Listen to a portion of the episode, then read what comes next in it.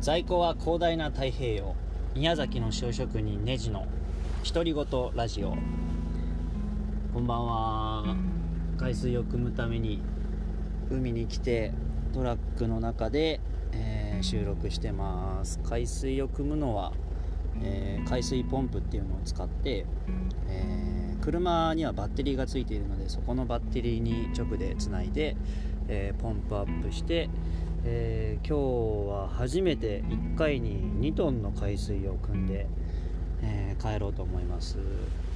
今日はまた、昨日行ったやっちゃの学校の卒業式に、出た感想を、話したいなって思います。その6人の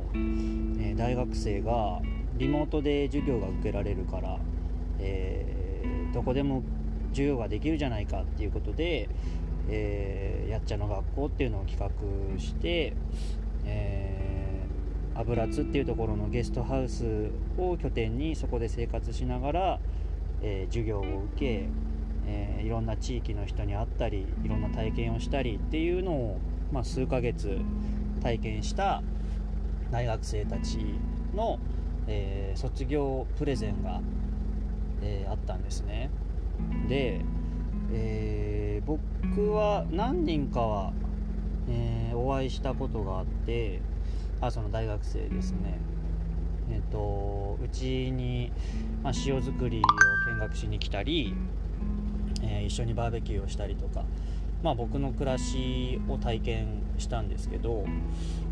そのプレゼンだから、プレゼン資料って作るじゃないですか。で、そのスライドの中に、僕の写真がね、結構な割合で入ってたんですよ。で、嬉しいなって、僕も思ってたんですけど、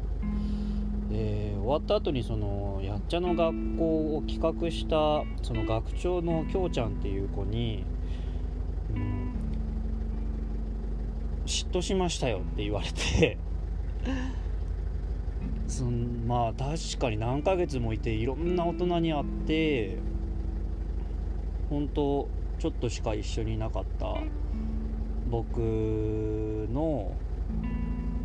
ことが印象に残ってるから、その写真を選んでくれたんですよみたいなことを言ってくれて、確かにそうかもしらんと。でもその写真自体はきょうちゃんが撮ってくれた写真で、それが素敵だったから使いたかったんじゃないのかなとも思うんだけど、でも確かに僕の存在を知ったことによる彼らに与えた影響ってすごいだろうなって、正直思います。それはプレゼンを聞いた時に、もうクソみたいな、この日南市のこういうところがいいと思いましたみたいなのとかじゃなくて、もう自分の根本の在り方を見つめ直してことができたとか、自己開示することの大切さを学びましたみたいなのとか、本当日南に来る前と来る後では、そのあり方を問うことができて、これからはどうあるべきなのかみたいなことにすごく矢印が向いていたんですね。もうみんな6人最後のプレゼンが本当そんなことばっかり喋っていて、本当に感動したんですよね。で、数ある出会いの中で自分と出会ったっていうことを、そういうふうに思ってくれたっていうことは、僕自身本当に嬉しくて、だからこそきょうちゃんは嫉妬しましたって言ってたんだけど、多分もちろん褒め言葉ではあると思うんですけど。で、そんなことをきょうちゃんと話してる時に、最後というか、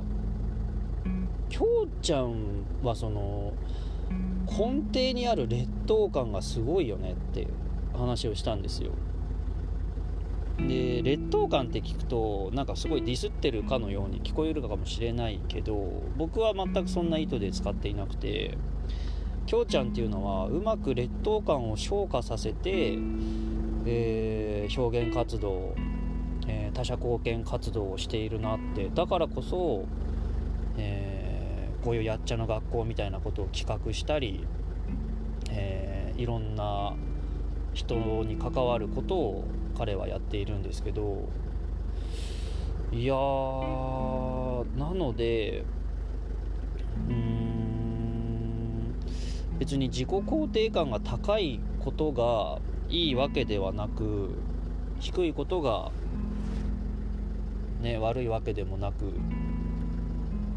自分が抱いた感覚をどういうふうに昇華させる、どういうふうに力を流して、どういうふうに表現するかっていうことは完全に自分次第なんですよね。そこは完全に自由自在で、ね、僕は僕できょうちゃんに対して羨ましいっていうことをその時も伝えたんですよ。なんかそういう欲、劣等感があるからこその欲があって、やっぱそれが原動力になって表現するって、羨ましいなと。なんで羨ましいかって思ったかっていうと、僕はそういう原動力みたいなものがだいぶ弱いんですよね。もともとはそんなことなかったと思うんですけど、でももともと面倒くさがり屋だからな、どうなんだろうな。でも今僕は自分のことを結構好きなんですけど、なんでそう思えたかっていうと、嫌いだったからなんですよね。嫌いで嫌なところがいっぱいあって、あ、こんな自分になりたい、あんな人になりたいみたいなのを、もう本当幼稚園でもちゃんと意識したのは、小学生ぐらいかな。小学生ぐらいの時からちっちゃい階段を作って、こうなりたい。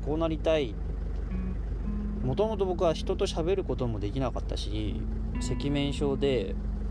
すごく人見知りだったんですよね。ほんとよく泣いてましたね。だけど今は多分誰が見てもすげえ陽キャだなと言われると思うんですけど、もともとそんなことなかったと。で、ちょっとずつ好きになることができたんですけど、なんかこう妙に満足しちゃっていて、そういう原動力みたいなものが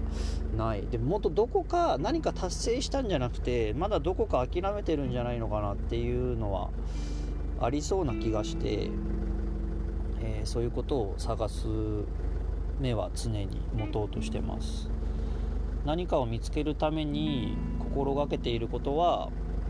やったことないことの方がどう考えてもまだ多いんですよ。僕のその35年生きてきたけど、何にもこう分かってないことだらけで、やったことないことだらけで、何を満足できるんだっていう話で、なので今まで自分がやったことの中から何が好きなんだろうとか探すのも無駄で、とにかくやったことないことやってみようっていうフェーズですね、今の僕の人生は。だから髪の毛を染めてみたり、空を飛んでみたりとか、まだやってないことをこの数年は、どんどんやってきてる最中です。そのやっちゃの学校のプレゼンの話に戻りますが、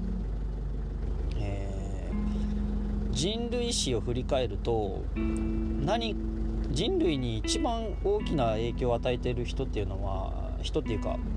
行為ではなくて存在だっていう見方があるんですね。歴史的な偉業、本当の行為を成し遂げた人よりも、ただその人が存在したっていうだけで、もう何千年経っても影響を及ぼしている。それは宗教家が多いんですけど、キリストさんだったり、ブッダさんだったり、面白いなって思いました。10分経っちゃった。じゃあね、バイバイ。